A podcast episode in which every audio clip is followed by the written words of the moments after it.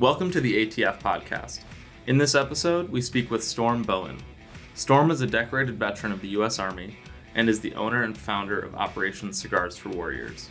Cigars for Warriors is a registered 501c3 charity whose mission is to deliver cigars to the United States Armed Forces who are sacrificially serving in active combat zones across the globe. For our soldiers on deployment, something as simple as being able to sit down with a cigar makes a world of difference. It gives them a chance to take a few moments for themselves and relax and enjoy a taste of home. Storm, along with his selfless and sacrificial team, have delivered over 1.3 million cigars to our troops overseas. We enjoyed our conversation with Storm and believe that you will too, because a story that has led him to serve our troops in this way is challenging and inspiring. Cigars for Warriors is a charity that we trust and encourage you to go out of your way to donate to their mission. Donating is as simple as dropping a cigar or 20 in the donation box at your local shop. You can also donate by visiting cigarsforwarriors.org slash donate now. It makes a world of difference to those who receive them. If your local shop is not yet a Cigars for Warriors donation center, encourage them to do so and direct them to Cigars for Warriors by visiting cigarsforwarriors.org slash contact us. Cigars for Warriors is made possible only by the generosity and donations from people like you and they and our troops overseas greatly appreciate your support. Thanks for tuning in to this episode. We hope you enjoy it.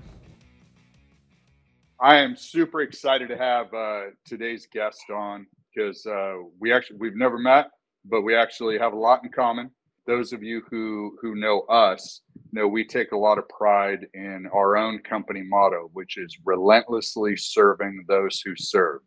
And uh, today's guest really lives that motto every day. Storm Boen is CEO of Cigars for Warriors, an amazing nonprofit group that is uh, is right there alongside shoulder to shoulder with our frontline men and women out there uh, protecting our freedoms abroad and making them, giving them a little piece of home and reminding them that they're out there and they're not alone.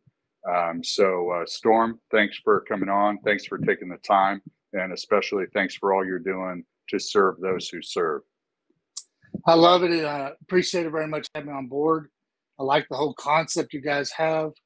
I mean, ATF is about as perfect a name as you can get for any for any kind of soldier. Um, I mean, that's our food and, and bait and tack. So, uh, amen. But about as perfect as you can get right there. Well, I, I, I tell you, you know, there's uh, there's maybe certain government agencies that may not like it all that much, but uh, and and and we've had a couple people kind of raise an eyebrow and kind of say, so th- this isn't like a in support of the bureau thing, is it? And I'm like, no, no, no, no, no, no, no, no. This is uh, this is all about American freedom and American lifestyle, and uh, the the people that uh, at least I hang around with and call extended family.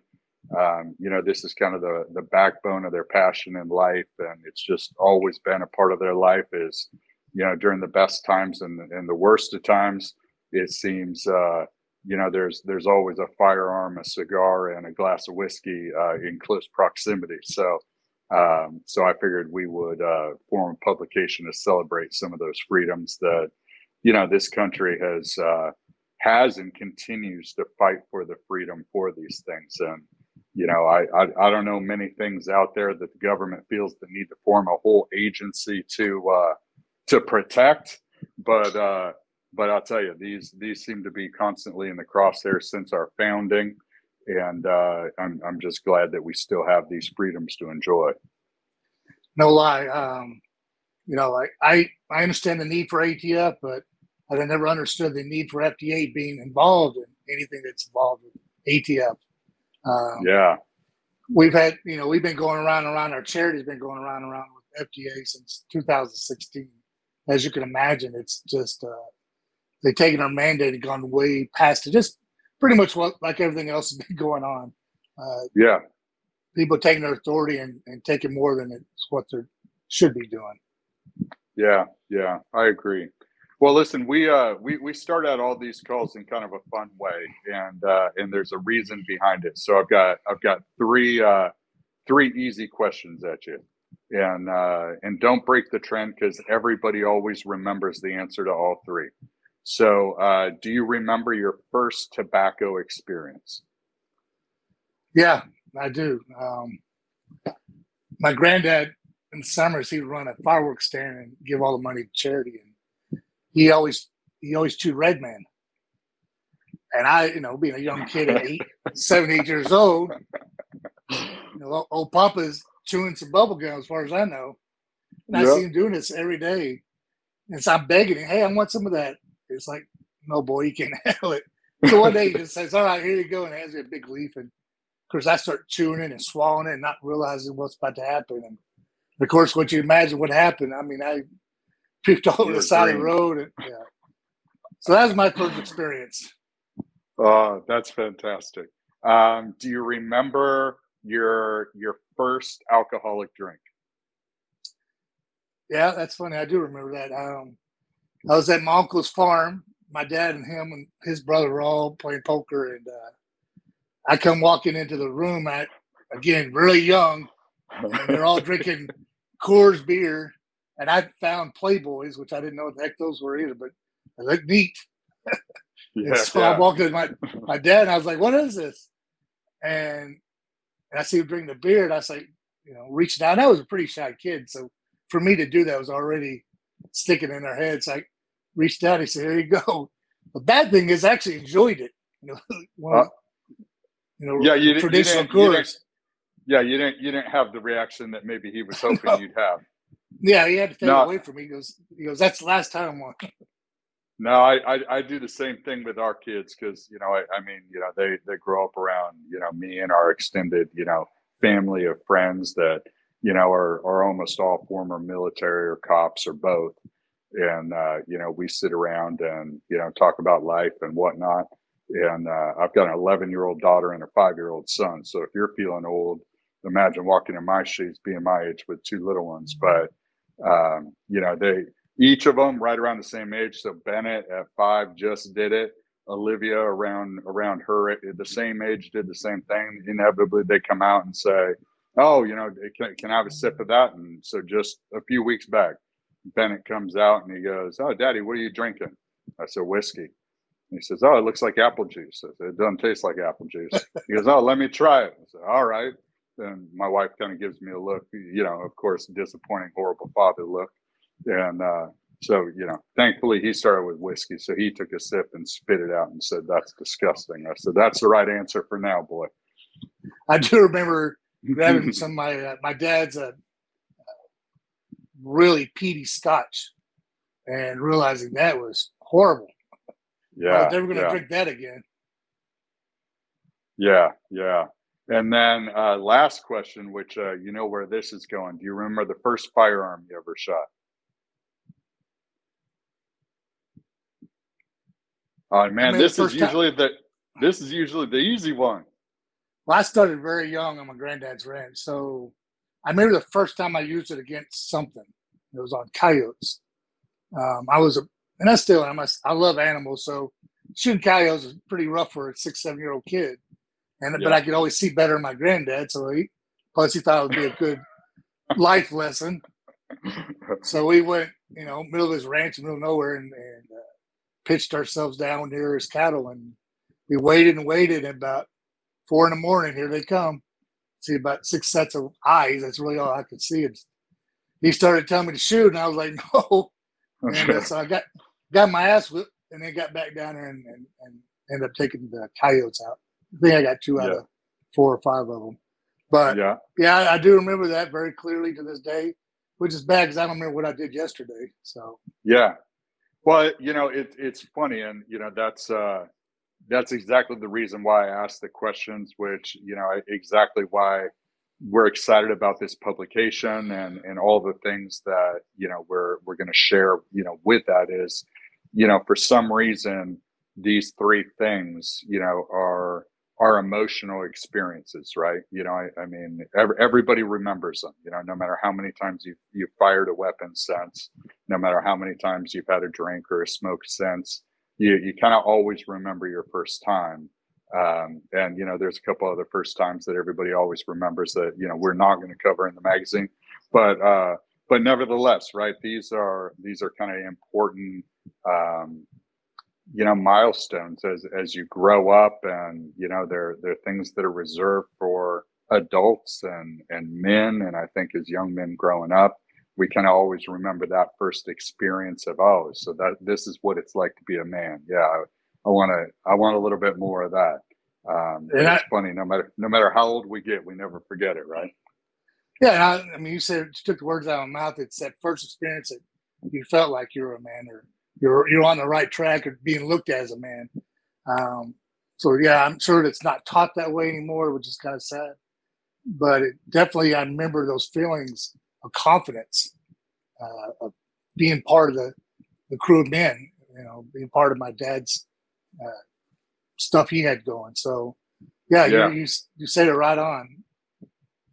Yeah, that, that's that's awesome.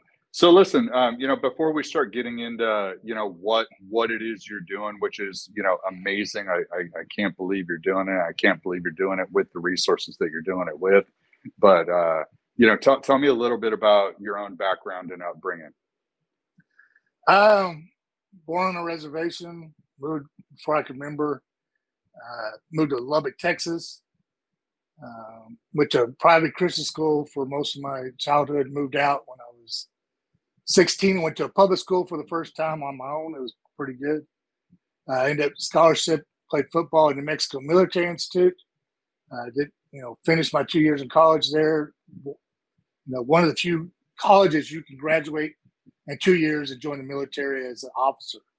Um, being a young dumb kid, I said no. I don't want to do that. So I thought, you know, all I did all these hours playing football and Corps Cadets. I could go back home at Tech and take even more hours and get done faster, right? So I came home to Tech. Took me another three years to get my degree and another three years to get my master's. Um, course, I was working and partying and doing all the things you know normal kid would do. Uh, worked a lot. Uh, grew up in the agriculture industry as well uh, as an entomologist for a while, and then bartending a lot of times during the school years. And that, you know, became one of the themes when I met my wife. I said, you know, I can't do this bartending anymore. Uh, so I started waiting tables, and that's when you learn what real work is and, and humility. That's the truth. It's true. Um, so from there, I thought, you know, I think I might join the military. And what it all came down to was I ran into a buddy of mine who was a recruiter. And oh boy, I was it all at his house. with a it's funny, it does, but he didn't try to recruit me. But what I saw was an NCO Creed. First time in my life I've ever seen that NCO Creed, and it just resonated like nothing has ever resonated with me before or since, yeah. to be honest. And uh, so we had a long talk with my wife. My wife was extremely supportive.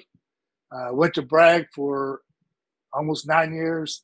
Got tired deploying, so about 2002, I got in reserves. Went came home to Lubbock, Texas again, joined civil affairs, thinking, I don't know what the hell it is, but it stays in, you know, it's still in special operations, but it can't be that big a deal. Come to find out the most deployed MOS in the military. Exactly. I was, I was going to say, you picked the wrong time to, I, I mean, 2002. Well, you know, nation rebuilding is what we've been doing since Vietnam, and that's pretty much what civil affairs does. Uh, wartime has a whole other mandate, which is pretty fun and interesting. Um, so I ended up deploying even more as a reservist than I ever did as an active right. duty. Right. Uh, I enjoyed my time in the military. Got 18, almost 18 and a half years in. Got shot up pretty good. Um, was in the hospital for a couple years, and when I got out, didn't really have much to do. So was, my, the room I'm sitting in is a man cave of mine. My uncle, my uncle, my brother-in-law came over. Uh, he was a retired builder. And I kind of told him what I always wanted to do with this room. It was just a siding and a strand of wire and concrete. And so we ended up building this. Took us about three years. Well, the reason I bring that up is because one day he said, "Hey, you want to go get a cigar?" I said, "Yeah, definitely." Now, you know, you can imagine all the drugs that the, the military gives you uh, when you're convalescent. Couldn't taste anything, so I grabbed a tobacco special. It's about all I could reach with a wheelchair those days. And uh, got home, smoked it with him. He showed me some things I've been doing wrong for years and years, which made it so much better, as you can imagine. Uh, yeah. And all of a sudden, I'm tasting something. Right. Like, wow, this is great. It's sweet. It tastes like you know chocolate, cocoa. You know, all I remember my memories before smoking a cigar in the military was a couple of really uh, poignant moments. But you know, like it, before we left, on the point we go to a cigar bar. Big tradition Yeah. around that. And of course, you don't know any better. You're you're a young soldier, and you go in that humidor and you see a you know two dollar cigar that big and a twelve dollar cigar that big. You know, you're going to go Give me the that big one. giant baseball bat. and then you know my experience was of smoking cigarettes when I bartended, so I'm trying to smoke it like a cigarette, and you're all lying to each other. Yeah, we're all Right. doing it. We're, we're lying to each other, going, "Oh, it's the greatest thing ever." Yeah, And, while uh, you're dying. Yeah. Right. And you're just wanting to put it down and never pick it up again. Um, so my brother-in-law showed me how to do it the right way, and it made things so much better. The very next day I went and he said, You wanted to get another one? I said, Hell yeah. So thinking my logic in those days, which ain't saying a lot, I grabbed the cigar next to it, thinking that was really good. The one next to it might be even better. And it was a Rocky Patel made by Drew Estate uh tobacco, not tobacco, Java cigar. Yeah. So again, really sweet. Almost tastes like Yeah. a cup of chocolate. And I yeah. was like, this is phenomenal. Well, after he left, I started looking in these uh, bands because he told me you ought to tape them, write some little notes about it. Then, you know, a year or so later, try to get it, see what you think. So I was doing that, and then I saw Drew Estate. I had no clue what Drew Estate meant, but I got on what I thought was Google, and I was still on Facebook. You know, not none of my best time in my life. So I typed it in the engine, search engine it was actually Facebook search engine, and it opened up to cigar groups. It's like, what the hell is this? Where people actually gather and on a group Right. to talk about cigars. It just blew me away. So I just sat there and watched it for months, and eventually had courage to get on a couple of others, and then courage enough to you know make a couple of comments, and then one or two posts. The funny thing is, every post I made, I just got chewed out. Uh, I broke every unspoken rule in those days you weren't supposed to do. Again, it was it was nothing ever written down. You just got chewed out. Um, the last straw was I I found Kuba Kuba Acid. I thought it was a great cigar. A lot of military guys like acid, especially when we're deployed. Yeah. Um, so was sitting there and I got on online cigars. I was like, wow, this is so much cheaper in my store. And I thought, well, that'll be pretty cool. I'm going to show this off and post this in this group, the Drew Estate group. 300 comments later, how I was the devil and what's wrong with the world today not supporting the brick and mortars. Right. And uh, so I thought I'd start my own group. It'll be five of us. We'll just share, we'll just share the sales we find. Okay. And it, you know, problem was I didn't know what I was doing, so I didn't turn off the uh, uh, one of the settings The where privacy, join. yeah. yeah. So within about 48 hours, we had about 2,000 people join. And it just- Just kept growing and growing and growing. Eventually, uh, we start decided to. One of my friends, his name was Ben Edmondson. He was our original treasurer for Cigar for Warriors.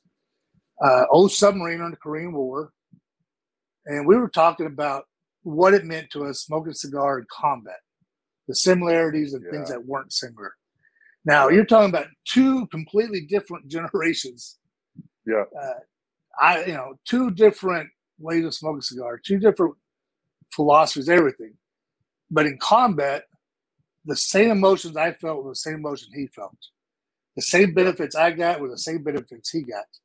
And it was just really fascinating. It really fascinated both of us. Now we both have a kind of a science background. He uh, he got his degree in uh, as a master's degree prepared nurse, and I got mine in virology. So we, we kind of took up that started thinking about that a lot. And one day he comes to me and says, There's a guy running around sending cigars to the troops. Well, to make a huge long story very, very short, the guy we I started I got him involved I got involved with him, a couple other people along. Guy turned out to be pretty shady. Luckily found this out after about six weeks. Uh, he's one of those guys that claimed he was an uh, injured Navy SEAL commander. Oh, right Uh, away. There's a red yeah. flag. Of course, he never served a day in his life. Now he wasn't lying about being injured. We found out from the police he was injured when he was trying to break in someone's house. Oh, when a God. trampoline, the winds were so high, an actual trampoline in the backyard hit him. That's called karma. So we we tried to do everything we could. And that was the same year that Obama decriminalizing de- decriminalized stolen valor act. So we reported it to them, reported to the Navy SEAL Commission guys, and that's about all we could do. But as you can imagine, I was still in the military at this time. I'm still on military Yeah. medical. So the last thing I need to do is get in any kind of trouble. But uh, one of the people I recruited, her name was Elaine Dibinato, and she called one day. She said, "I've talked to everybody. We all want to keep doing the mission." And I never forget these words. She said, "The mission's too beautiful to give it up." And those words, "It's too beautiful to give it up," just really resonated with me. And I said, "All right." So we got together. We had a first meeting. I said, "I got three conditions. I'll join this, but we go hard and fast. We do it by the book, bylaws, our associations. We'll get our we'll get a non nonprofit status in Florida, and we'll turn it into our 501c3. Now, Yeah. most of these guys had no idea about any of this, but I had some time when I was in reserves working with state, building the ethics council with Texas. Uh, so I had a little bit of familiarity with that. So we did it. My third request was I didn't want to run anything. I'll support it, but I don't want to run shit. So I got two out of three of my wishes. I was gonna say two Uh, two out of three is not bad. That's Hall of. Fame in baseball. Yeah, and every in every monthly meeting we have, I always ask anybody want to take over CEO duties, but no one ever jumps at that. Um, yeah. So that's where it's really started. And we we had no idea what we were doing. Um, there were seven of us when we started. In the first official meeting with our new titles, new position, new responsibilities, I said, "Well, we have to have a first year goal. That goal needs to be slightly impossible." Now we're kind of like me and you are doing right now. We're on a Google Hangouts. Yeah. And so we're all looking at each other virtually because we're all from different parts of the country, including our vice chair was in Afghanistan. And uh, we had another one of our, our original ones, a military liaison, was in uh, South Korea. So this is, you know, about as worldwide as you can get. And uh, I said, 800 cigars shipped to the troops in the first year. I'm thinking that's about reasonable. I got chewed out. I got cussed out. I got, you know, where are we going to get the cigars? Where are we going to get the Yeah. money to ship the cigars? How do we do it? Who's going to do all this? And then how do we find the troops to send it to?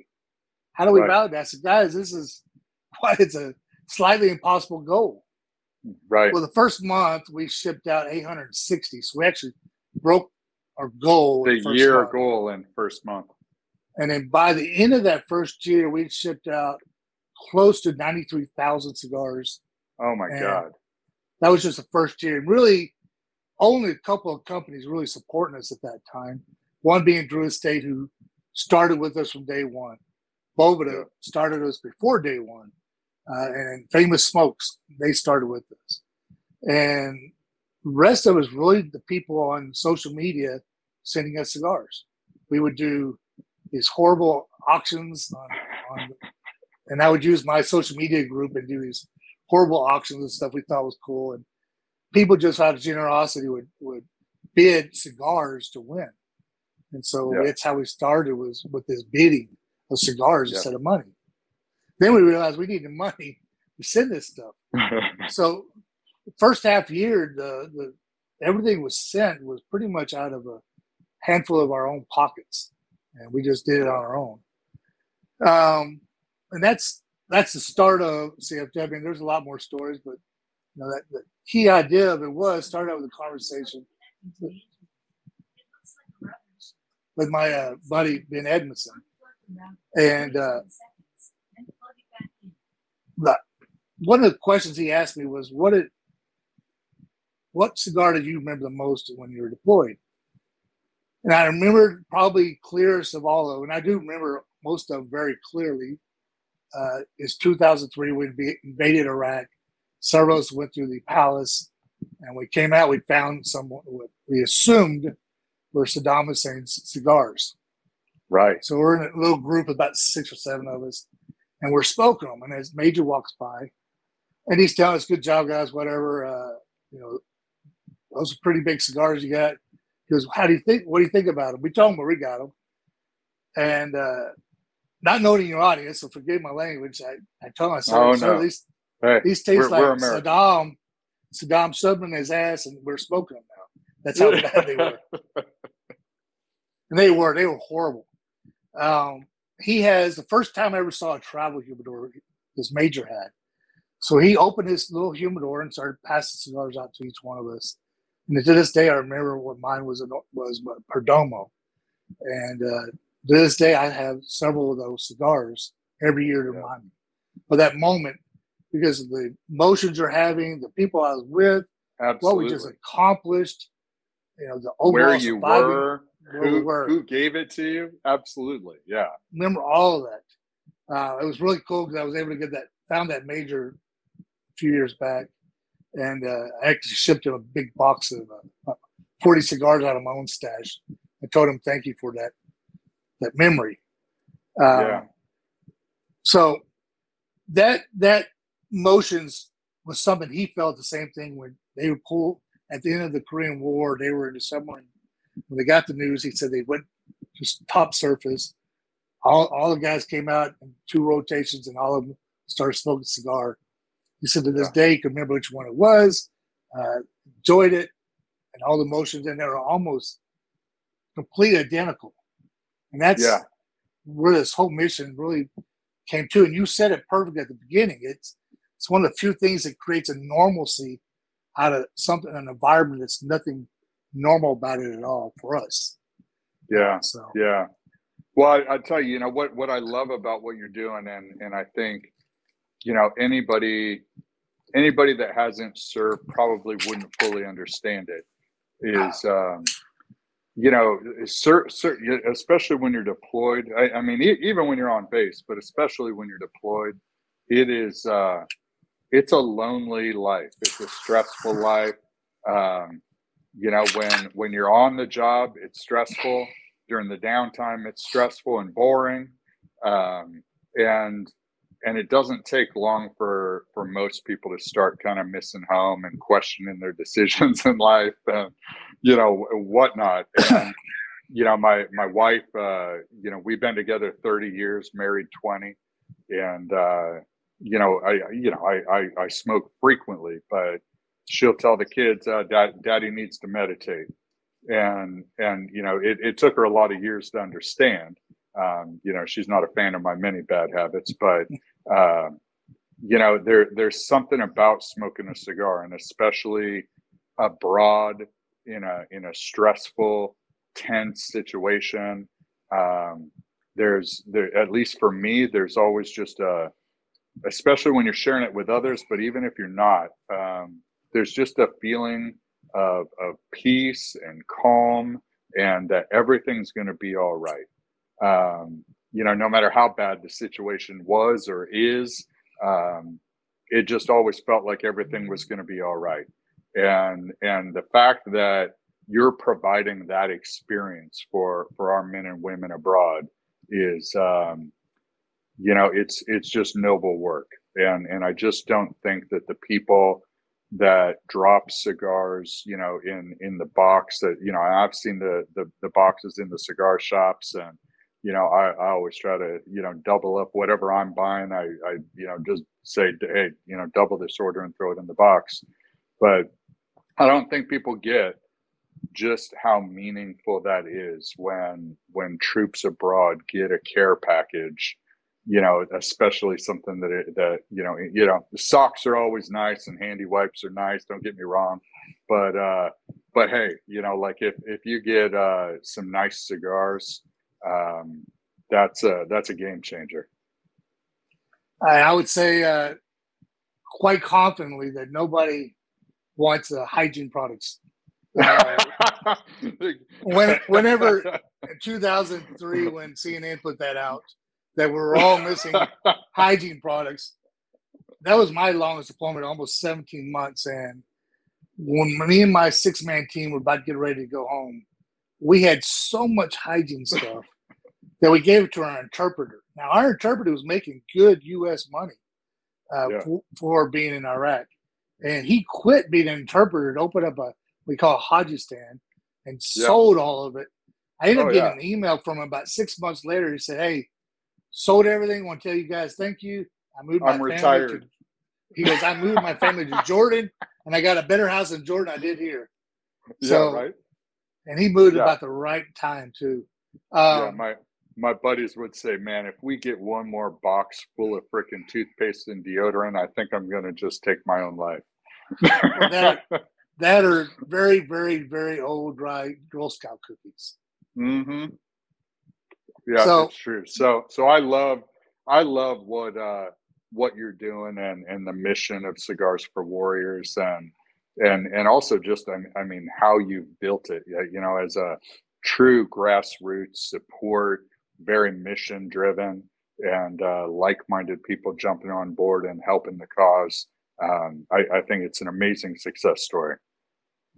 And it's something I'm proud of that we survived too. I mean, when you're talking about no salary, no paid employees, uh, working with volunteers is a whole nother Oh yeah, beast. And I went from a first sergeant to working with volunteers directly. There was no in the in the middle of that. So I went from do this or, or else to pretty please can you get this done for me? And that was uh that was Well, I don't, I don't, I don't know about you, but also, I, I mean, pretty please, thank you is a, is a big change versus just do it. But, but the other thing I, I, I've I still to this day have trouble with is the pace. Like I'm used to moving with a sense of urgency. When somebody says do something, yeah, hey, it's a, it's 110 percent, and it is right frickin' now, and it gets done like yesterday. But you know, when you're working with volunteers and favors and stuff, it's like, sure, we'll we'll do hey we'd be happy to help you with uh, a website or a brochure or this or that and like three months later you're kind of like good god almighty like seriously like are we still working on this you I mean you nailed it. That's the that's my personal demons that I deal with. Uh, I figured out there's a timeline. So if it takes a military guy half an hour to get something done, a volunteer would take six to nine months, and that's Yeah. about the right length of time for anything to get Yeah. done. And it, it it is slow. You know, there are people who move like us. My best volunteers, of course, are military folks, uh, men and the women, and I like because I can tell them with doing something. I don't have to say please. I don't have to, you know, make sure their feelings didn't get hurt. They right they're like Roger that, and they they call me back about two days later. It's done. Yeah. Uh, with everybody else, it's it's a different little beast.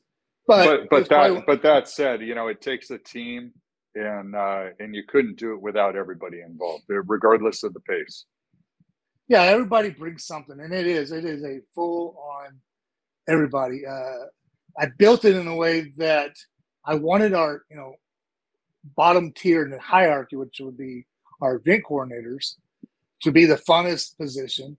But our goal is the higher up you go in the hierarchy of CFW, all the way up to the board, the more your responsibilities are, and our whole responsibility to support our event coordinators.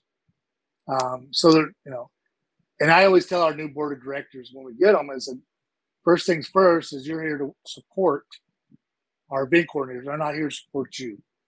Um, right uh, this isn't corporate, you know, America, uh, a board where you get paid a lot of money for a two-hour, you know, board meeting. You're going to do work. It's a working board, and that's Yeah. something that's been different. That's a lot of people don't expect, uh, but I've been very blessed. Probably ninety percent of our staff that have volunteered hard workers, and while they're while they're on board with us, they really do a lot of good work. Um, but you know, again, it's it's what saved us. It's it's regular guys like you that go and donate when they see a box. Uh, you'd be surprised how much of that saved us. Uh, as you can imagine, in 2016, after the deeming went through, where they basically put cigars and vapes under the 2009 Tobacco uh, Child Protection Act, that Obama put out, that when we got cigars and vape put in that underneath it, there was a line in this long bill that basically says that tobacco manufacturers cannot give products to charities. So I went from having 90% of the manufacturers on board with us to less than 10%, if that. Uh, probably, probably about five companies stayed with us. Now, since then, we've picked up a few more, but those companies are the ones that are like, we don't give a damn. We're just going to send you cigars. Um, Yeah. And then other companies have stepped up in a lot of different ways that we weren't sending cigars; they were doing other things to support us. Drew Estate, um, they've been with us nonstop, even with the change. They wanted to keep it legally right, but we started doing the barn smokers, uh, and then every year they were donating close to sixty thousand in cash. Uh, not to mention the multiple different introductions that they've done for me over the years. Um, Boveda, before he even had a name, they were supporting us. Never questioned us once. Never wanted anything. We keep asking them what how we can support them. They're like, "Don't worry about it." Uh, you know, these are the kind of companies that have just been great. But after the 2016, it was the donation centers. We went from having six months of 30, 30 plus thousand cigars shipped a month by the end of by the end of 2016 january 2017 was our worst month ever. It was a little over 750 cigars shipped out. So our that month was worse than our first month of existence. Yeah, um, now a lot of it stems to because during the in year holidays, I we upped the uh, amount of cigars in every box, and uh, but still, so we changed a lot of things up and put a lot more emphasis on the donation centers, enforcing the donation centers to do what they're promised to do, if they still want to be part of the charity, et cetera. And it really has uh, taken off, and that's where we get a majority of our cigar donations. yeah. And fest- how, how, festivals. how many how many cigars do you think you have uh, you've shipped since the beginning? we know Do you have any exactly. We, yeah, we just broke 1.3 million cigars since 2012. Unbelievable, unbelievable. Not to mention probably 12, 12 and a half, 12,000 pounds, not 12,000, 1,200 pounds of coffee for the last 10 years. It's not something we guarantee because we don't, we can't do it 100% of every box. But when we have it, they get it. Uh, every box has had a Cigar press magazine and a lot of other magazines. Uh, we've gotten stuff like Cigars International. They, for almost three years straight, they've given us over $120,000 of gift cards, $100 gift cards. So this Wow. allows a young young guy, a private, a corporal, a sergeant, who never could afford a league of box of Liga Privadas or a no, drones. Now he has a chance to get that box he's always wanted to get, or he just gets a cheap box and he didn't pay nothing. Um, so that's very generous of them to do that. Um, just other great companies. We've had pipe companies donate. Uh, one company donated 200 pipes, which is an insane amount of pipes when you think about it. Oh, Um, yeah. from just one company. Uh, there's, there's just been other things, swag, uh, other gift cards, and you know we try to when someone donates something, especially if it's not just a cigar, we'll ask them typically is do you want this going to the troops or do you want it to do whatever's going to be best for the charity? Most people say whatever's going to be best for the charity, but if they wanted to go to the troops, that's where it goes to. For example, if someone gives me a hundred dollar tabletop lighter, and they say use it for the charity, I'm going to do use it for a raffle. I mean, I'm going to get the biggest bang for the buck. Uh, Right. Or if they say they want to go to the troop, well, one lucky soldier's going to get this hundred dollar lighter, and it's the guess who's going to get it. Um, Yeah. You know, it kind of reminds me when we did our million cigar, we put a special box together, wrapped it up, the, the, the cigar itself, and, in black tape around saran wrap, and we put a letter in the box letting this guy know that that's the one million cigar, and please send us a picture of you smoking it. And of course, he did. Um, and so did that was Yeah, pretty, that's great. pretty special moment, as you can imagine. I mean, I, I honestly never thought we'd get past twenty thousand cigars in twenty years. So Well, I'll tell you, you know, um, you know what what strikes me about this, and and you know, I could already, you know, I mean, we're we're in the the beginning days of ATF, and and I hope you know that we have as long of a runway and as much success as you do over the years, and I'm hopeful that we will. But you know, it, um, I think it's it's easy um, to get a little discouraged and a little doubtful these days, you know, looking around at, you know, all the chaos and all the noise and, you know, the media blowing up these extreme voices that would have you believe that all of America is this way and, you know, fighting and hating and, you know, losing values and morals and everything. And, you know, I'm sure you could say the same thing, you know, as I listen to your stories that, um, you know that and and anytime i kind of start feeling you know alone that man am i only the only one left that feels this way and loves america and you know is willing to do these things to you know help our men and women overseas fighting and this and that. You know it it isn't long before another great company or a great individual or something just reaches out out of the blue and says hey i heard about what you're doing. How can i help? And it's like really? Like you you want to you want to help? Like just you just want to help. You want to be involved. And you know there i think there's still a lot of great american companies out there a great bunch of americans still believe in in what we have and continue to fight for and uh you know it kind of renews my spirit and gives me hope again that you know everything's right with the world and everything's going to be all right yeah, and you that's about as best as I've heard. Um, I I truly believe what you said, and uh, my mindset. I think there's a one percent extreme right, one percent extreme left, and the rest of the world are. Doesn't matter if you're Democrat or Republican, you're right there in the middle. Um, yeah. I'm more of a libertarian than anything, and that, that that blows some people's minds. But you know, in the, the day, though, pretty much all of us are right there in the middle. And uh, well, here, people here's what I say here, here, here's what I say to anybody, you know, that thinks that they're they're far right or they're far left. I mean, number one, I'm I'm not a person that subscribes to gang warfare, and I feel like that's what it's become. But I say, you know, list the top five things you're willing to die for. And and whatever those five things are, I guarantee 90% of America would list the exact same five things you know it isn't the things that you're screaming about on facebook you know saying it's the end of the or i'm willing to go to civil war with my neighbor over this or that or whatever it you know you you list the top five ten things you're willing to actually lay down your life for we we all believe the same thing right we love this country we love our god we love our family and our friends we want our kids to do better than us we want the opportunity to work hard and prosper as much as we're willing to work like you're right. I, I mean, it's all the same. I agree. I mean, it's. uh I don't think we've gone remotely to the extremes that people think we have with the social media. I don't think there's remotely the amount of people who hate America that they you know no. you see on the news all day long. You know, and no. I wish I was rich because I'd buy every one of them a ticket yeah. in any country they want.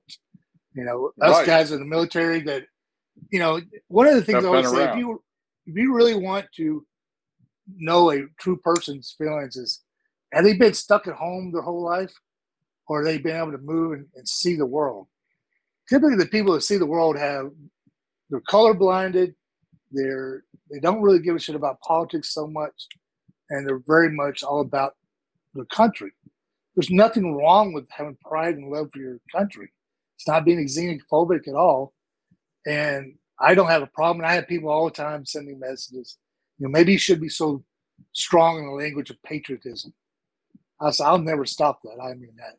I was willing to give my life happily for my country. And there's a million troops out there who feel the same way.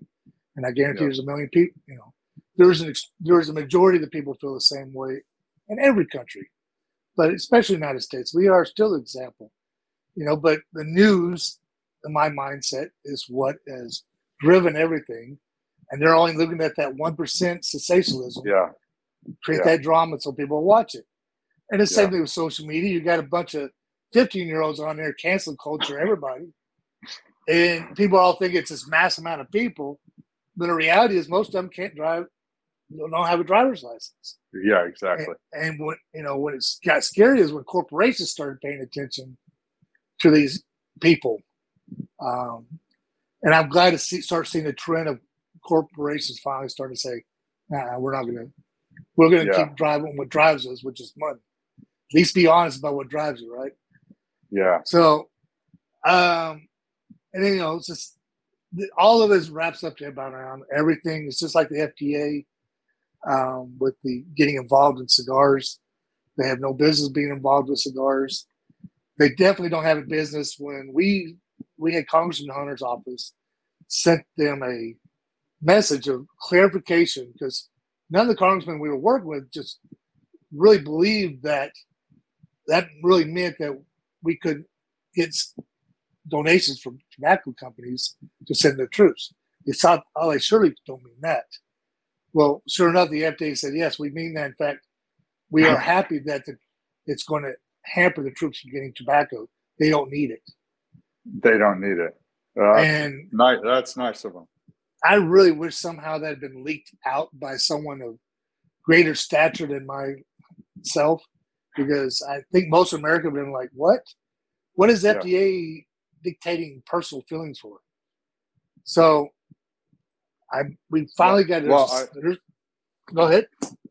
I, am I'm, I'm glad to hear you say that because I mean that that's part of the motivation I think behind the publication is that uh, you know our, our business is is blessed to have a very very large audience of uh, of good hardworking service oriented Americans in different industries and uh, you know I always thought you know how nice would it be if uh, if we used you know our our outlet um, our ability to send a message to share stories to you know this larger audience not only that reminds them that they're not alone but also helps the little guy fight a little bit above his weight class.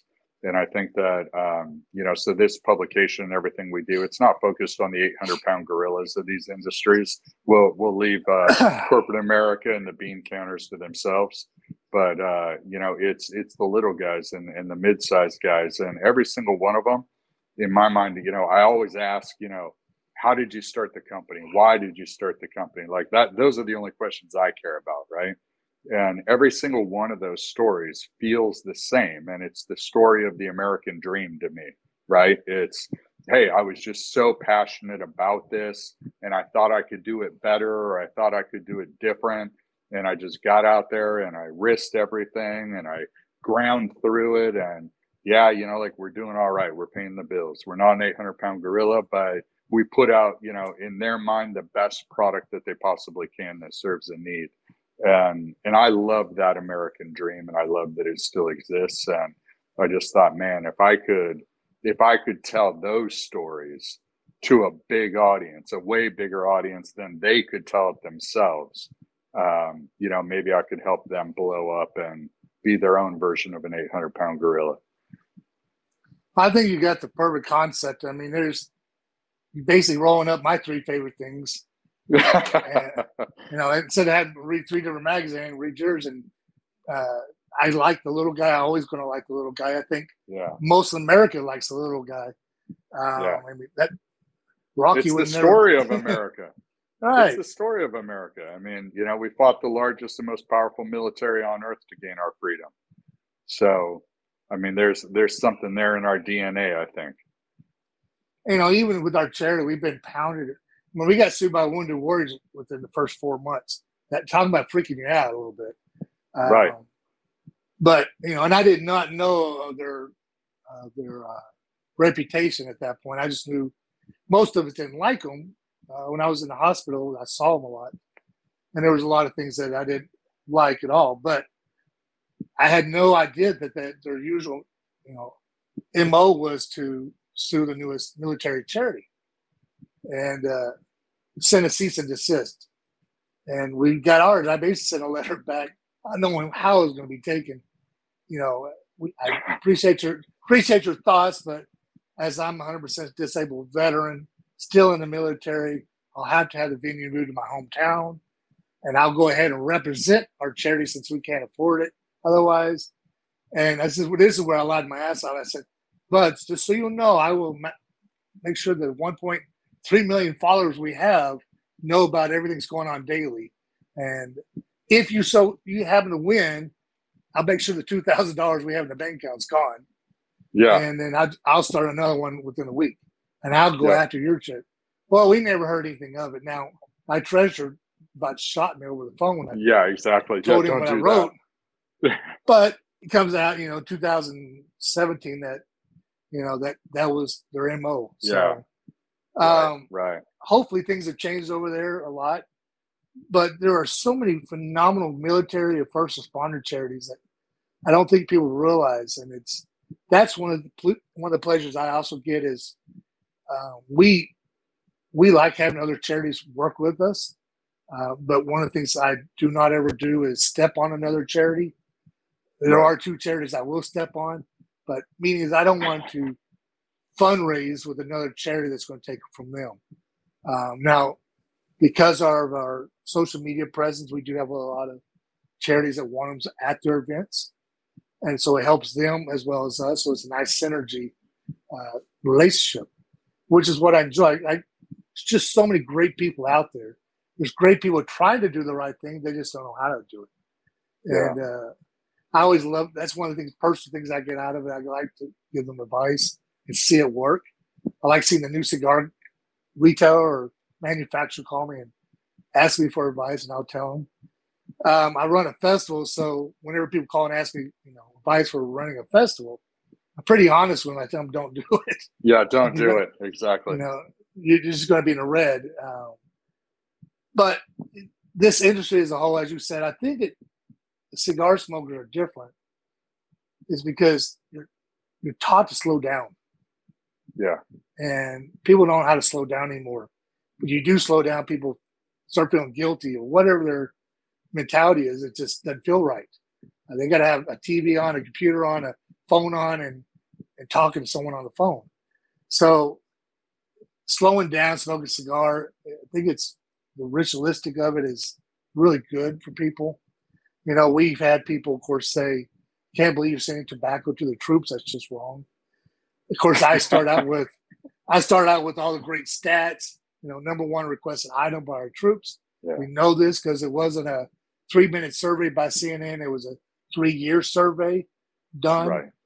Um, we had a very large population pool when we did it. Uh, coffee being number two and video games being number three.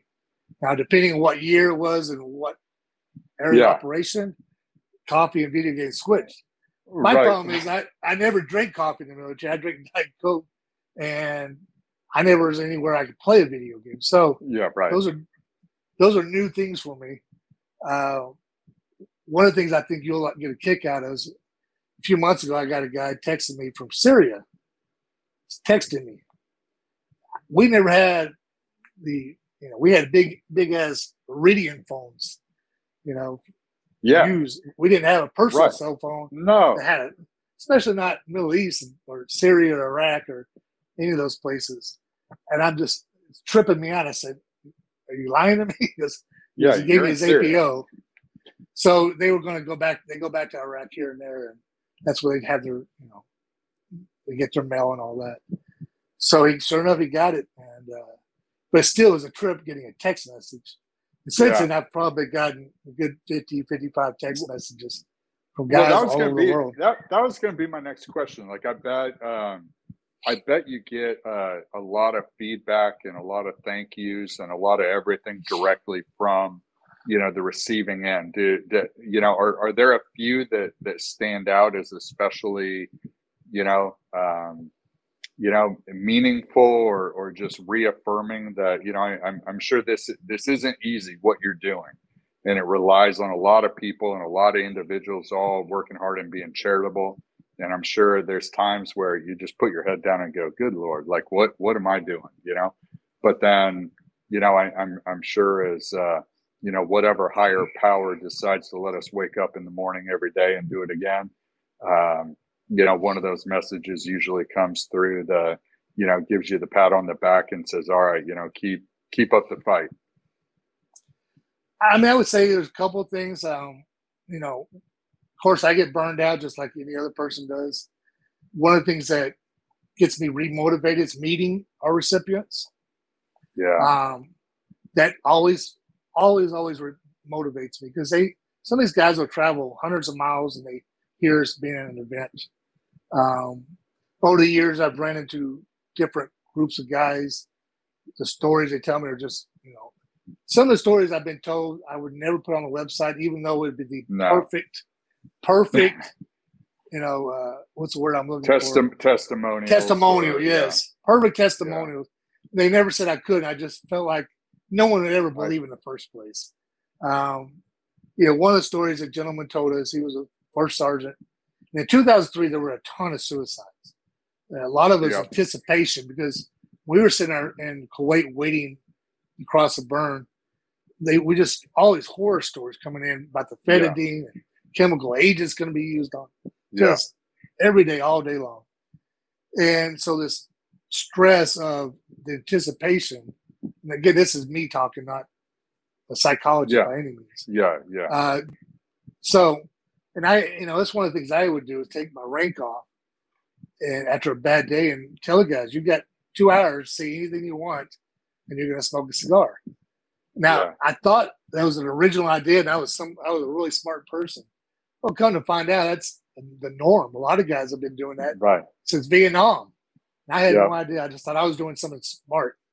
But Right. you know, it's the same philosophy as crisis management debriefing. When you're a first responder, police, or, or prisons, you have a you know, say a hostage situation. At the end of it, you sit down with, with everybody there, and you debrief everybody. Well, that debriefing is a way of understanding what's going on with you. Well, for me, for two hours, I could sit there observe my guys, and uh, they weren't back in a corner somewhere reliving this crap. Yeah. Um, and allowed them to know. At least these little groups started getting bigger and bigger and bigger. yeah. Well, since we've started this charity, there was no such thing. I don't. I'm sure you can tell me the same. There was no such thing, as far as I knew, of any cigar club in No. the military. No. Since since then, there are hundreds of cigar official, like got 501c7 documentation of being military cigar clubs with tons of chapters and a lot of them, like the Taliban Cigar Club, which I just think is great.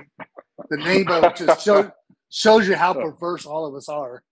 Um, they have tons and tons of chapters, and then you got clubs that are, you know, they're they're based off army, based off a certain branch, or they're based off of a certain camp, a certain AO. Or a unit, or yeah, absolutely, all over the place. And you got you got contractors that are in part of some of these clubs. Uh, so it's been really neat watching the, the, the way things have changed. And one of the things we always preach to our manufacturers and retailers is, guys, you know, appreciate your donations, but you also got to think of this for you. This is an investment. The Yeah. largest growing community of cigar smokers is the military Yeah. because there's the big push on cessation of cigarettes and snuff. But one thing the military yet hasn't touched is cigars because there's so many traditions around cigars. Yeah. We've Yeah. been very blessed, and the military caucus supports us. Uh, there is now a new cigar caucus of 27 members, and uh, we're pretty excited working with those guys. That's So the amazing. goal, the goal is to get our exemption. Now, I was pretty, as you can imagine, it really threw a wrench in us when Trump put out the 21 years or, or older for smoking, using tobacco. Uh, to me, it doesn't make any sense. But for Texas, they did the same thing. But what we did in Texas, right before Trump did it, we got an exemption for all military. So if you had a military ID, you can get whatever you want. yeah. Um, and I'm still a firm believer. If you are if you're serving, res- you're serving, Absolutely. enough responsibility to hold a weapon.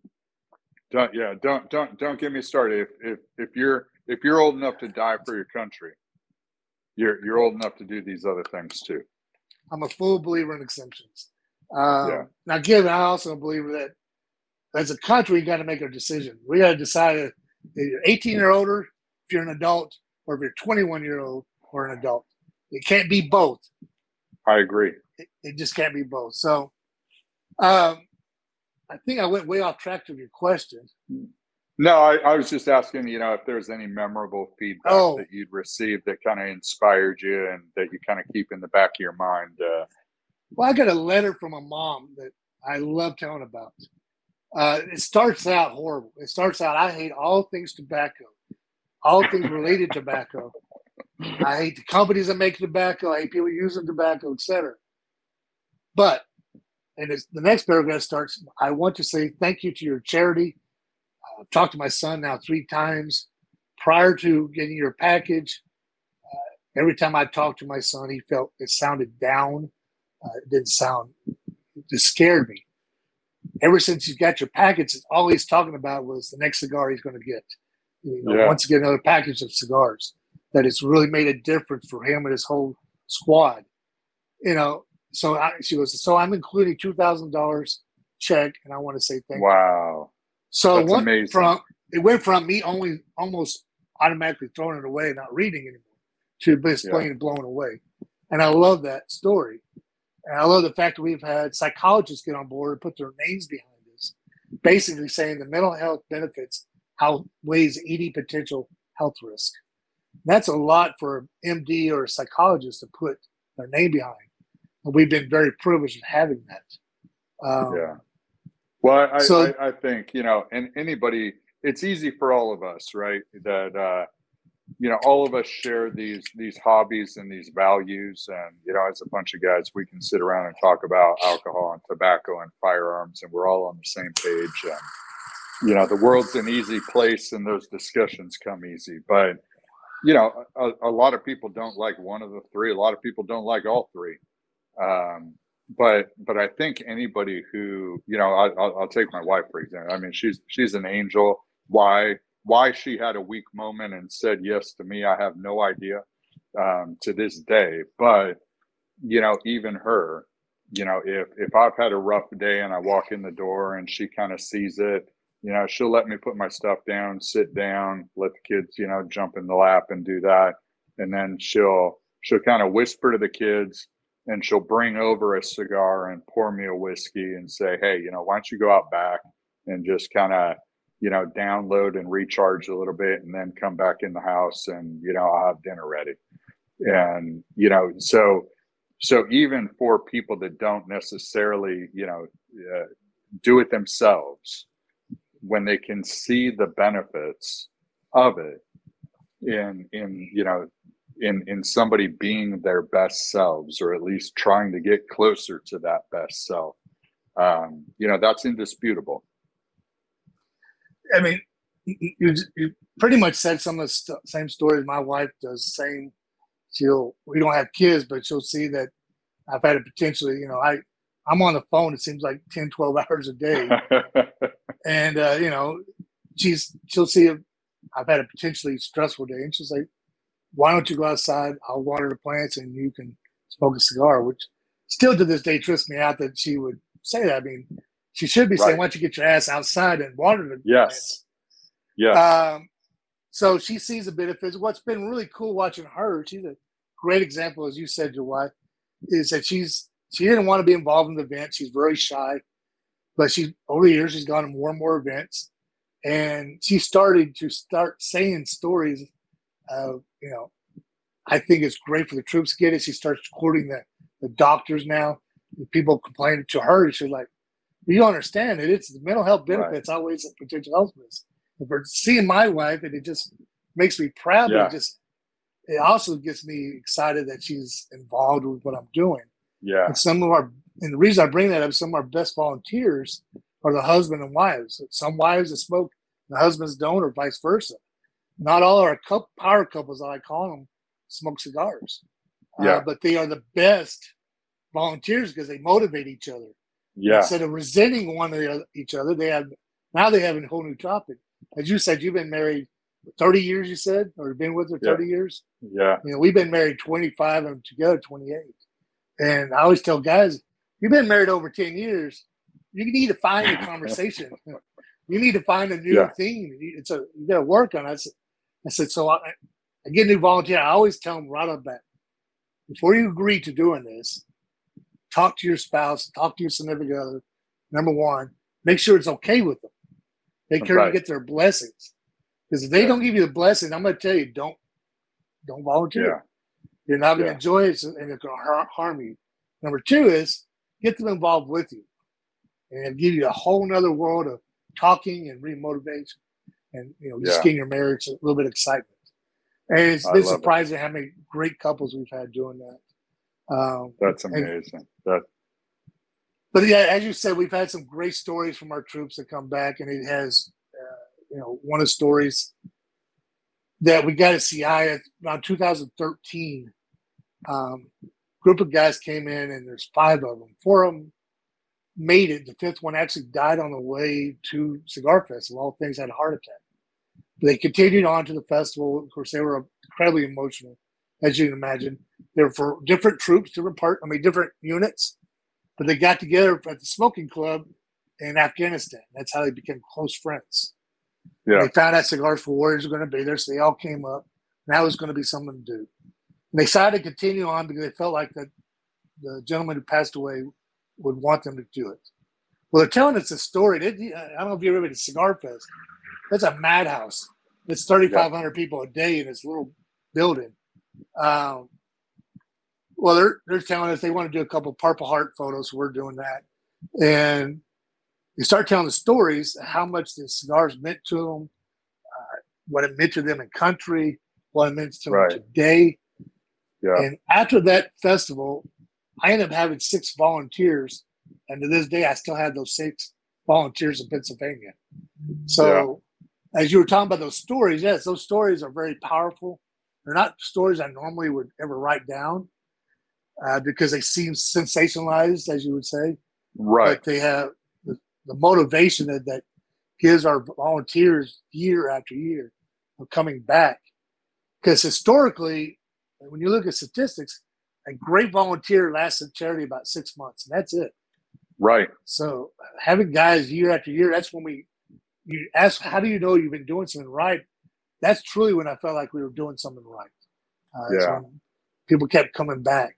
Um, when you had troops coming back and telling us all these great things.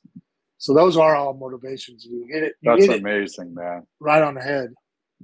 That's amazing. It- well, listen, you you've been uh, incredibly generous with your time. I mean, why, why why don't you tell us, like, how how can we help? You know, all, all of us out there, you know, everybody who's listening to this, how how can we help you further the mission? Because what you're doing is, uh, you know, again, I, I think to the normal person, throwing a cigar in a box seems meaningless, but they, they just have no idea how powerful that is in so many important things in in keeping our troops uh, centered and focused and and you know feeling like they have the support coming from back home. Great question. Now, there's a lot of different ways. Volunteering, of course, is a huge help for us. If you had a skill set you really are good at and you want to use it for the charity, trust me, I'll find a way to use it.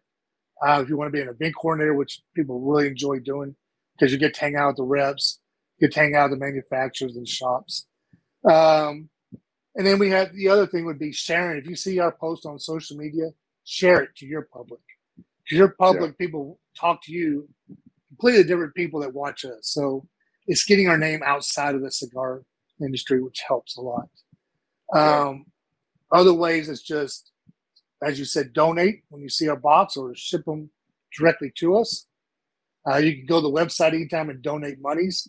Uh, as you can imagine, we run on average of sixteen to eighteen thousand dollars a month uh, expenses. A lot of people don't realize how much money we spend on just postage and websites and all these little nickel and dime things you have to do yearly payments to Florida and to the federal government for changing our form. Um, those are the bigger ways. Uh, talk to your shops if you don't see anything about us. Why aren't y'all supporting CFW? Uh, one of the things I love though, hearing from shop owners who join us, they don't want to hear the benefits because they're in their mind they're not doing it for benefiting the shops. But I always tell them, I said, "This is America. Don't be ashamed of making money off of the charity." They We still have get to our- buy the cigars. We're not asking the shop to donate the cigars.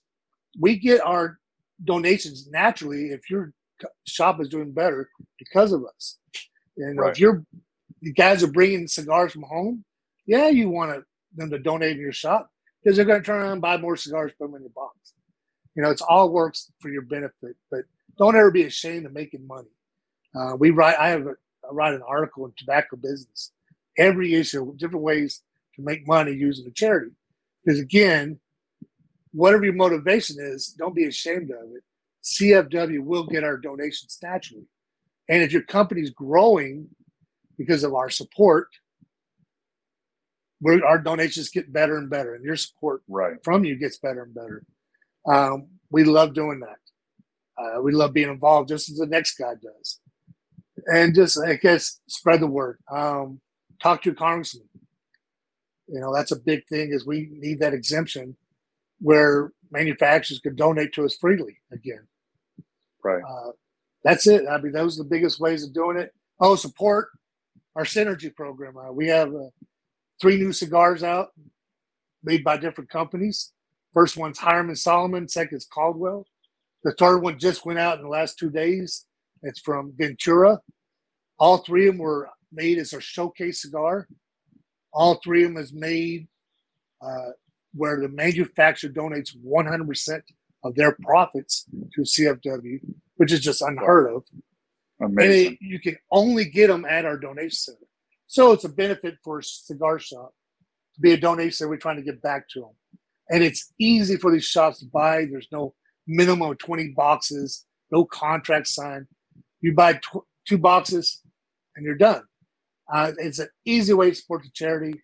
Buy coffee. Uh, when you go to our website, there's a couple of coffees on there. Uh, when you buy the coffee, yes, we get a little bit more, a little bit of money.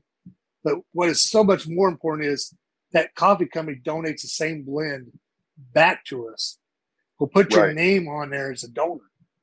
So now we have a full bag of this high end boutique coffee that we send to the troops, Right. all because you bought yourself a bag. It didn't hurt Right. you. You didn't have to pay more money. There's no extra anything involved in it. You just buy the coffee at, at the normal price. Um, retailers, we have a Synergies coffee where you can buy coffee and it goes on the shelf. Uh, we've actually said no to any profits, give it back to the retailers, and the coffee company turns around and donates the bag back. So let's say you Amazing. own a cigar shop or whatever shop, and you put 60 bags in your account, you buy 60 bags. We'll actually work with you and change up the branding, and you can have your own coffee for your shop that's Wow. supports CFW. It's the same blends. Um, it's still the Yeah. integrity. It's called integrity. But it's yeah, but it supports your own their own Right. brand. supports their own brand. We redo the whole way it looks, and we still get the same. We still get the same boutique coffee sent back to us, and it's so it's a benefit to everybody. It's a win-win-win, like we like to say. Um, we don't want anybody to ever suffer from supporting us. We want everybody to come out ahead, whether it's good feelings or business. Uh, that's a strong philosophy of ours. Hopefully, that'll never change. Well, I, I, I love the philosophy of all boats rise, and and you know it's a big reason why you know we're doing what we're doing, and uh, you know a big reason why we wanted to reach out and spend some time with you today as well, because uh, you know we we're just trying to build a community uh, full of people that uh, you know we we'd like to sit down and have a cigar with, because you know they're like-minded, strong values, hardworking Americans like yourself. So. Uh, you know, count on us for, uh, you know, pushing out the word and doing everything we can to continue your mission. And uh, I'm just grateful for the time and especially everything you're doing, everything you have done as a veteran to uh, support the freedom that we all enjoy, and uh, everything you're doing to to carry on that to uh, support those that are in harm's way still. Well, thank you for your service as well. Thank you for your support of the charity and the troops. Um, you know, as our motto says, live to serve. So many ways to serve. Um, I like saying serving those who serve us, protect their rights while they're protecting us.